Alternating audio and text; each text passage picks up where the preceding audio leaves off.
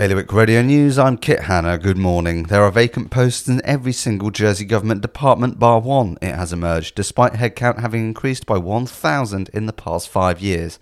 Meanwhile, Guernsey's Policy and Resources Committee has vowed to battle on till the end of this political term, following on from the stalemate tax debate.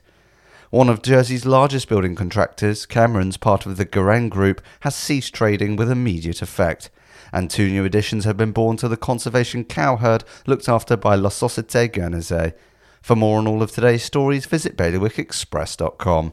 Your weather for today will be sunny spells becoming cloudy with a high of 8 degrees. The wind will be a northeast light force 3 to moderate force 4. High tide is at 8 o'clock this evening. That's the latest from the Bailiwick Express news team.